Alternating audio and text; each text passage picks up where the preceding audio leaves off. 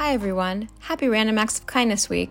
On today's PE Express podcast, I'll share my thoughts on why implementing lessons around kindness and mindfulness in the middle of a growing mental health crisis and pandemic is more important than ever, and share some new resources from the Health Moves Minds program that can be used during Random Acts of Kindness Week or anytime during the year.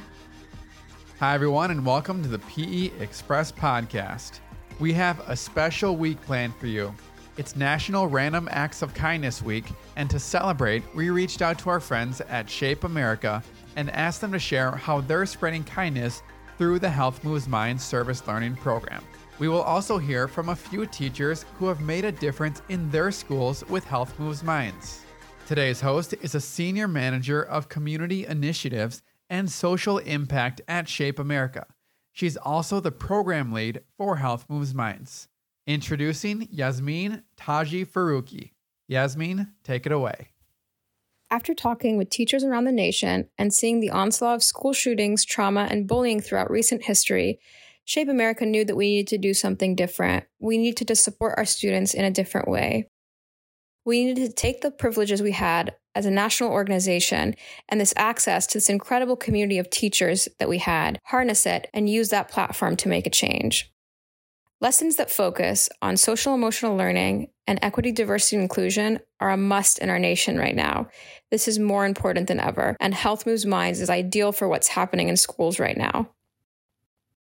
There have been several articles recently talking about students experiencing trauma due to social distancing and at home learning.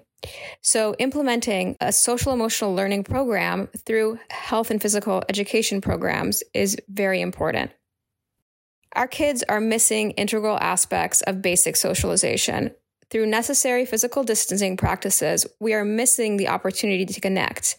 And that is why making efforts to teach SEL and support social emotional connectiveness are so critical. We want to help build stronger, more culturally sensitive schools where our kids feel safe to be themselves. No matter their backgrounds, it is safe to learn there is so much that we need to do as a society and so much work we have to do. But one great place to start is our schools. For anyone that's new to the Health Moves Minds program, it is a service learning program where we combine educational objectives while giving back to the school and or community. We're teaching children that it's equally as important to take care of their mind as it is their body. We are empowering. Our lessons focus around kindness, mindfulness, and empowerment. We're teaching kids to be better members of society for themselves and for others.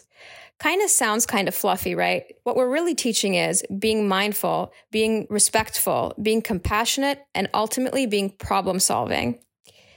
Students will be able to take away these daily skills that they're going to use every day of their lives, like how to react to a friend, thinking through their actions, whether that's in school or at home they can use these skills to help them make better decisions, help them make quicker decisions, help them react in a kind way, and help shape their well being. This will help them build friendships and build relationships. All of that roots in kindness. What makes this program stand out is that kids can identify the concepts being taught through the lessons almost immediately. Everybody's felt sad, everybody's felt overwhelmed.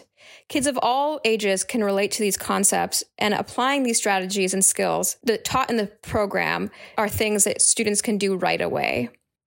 In short, teaching students that taking care of your body and your mind, as well as being kind to others, can help you live your best, healthiest life. Thanks for listening today. Join us throughout the week to hear directly from teachers who have implemented the Health Moves Minds lessons in their school and seen immediate impact.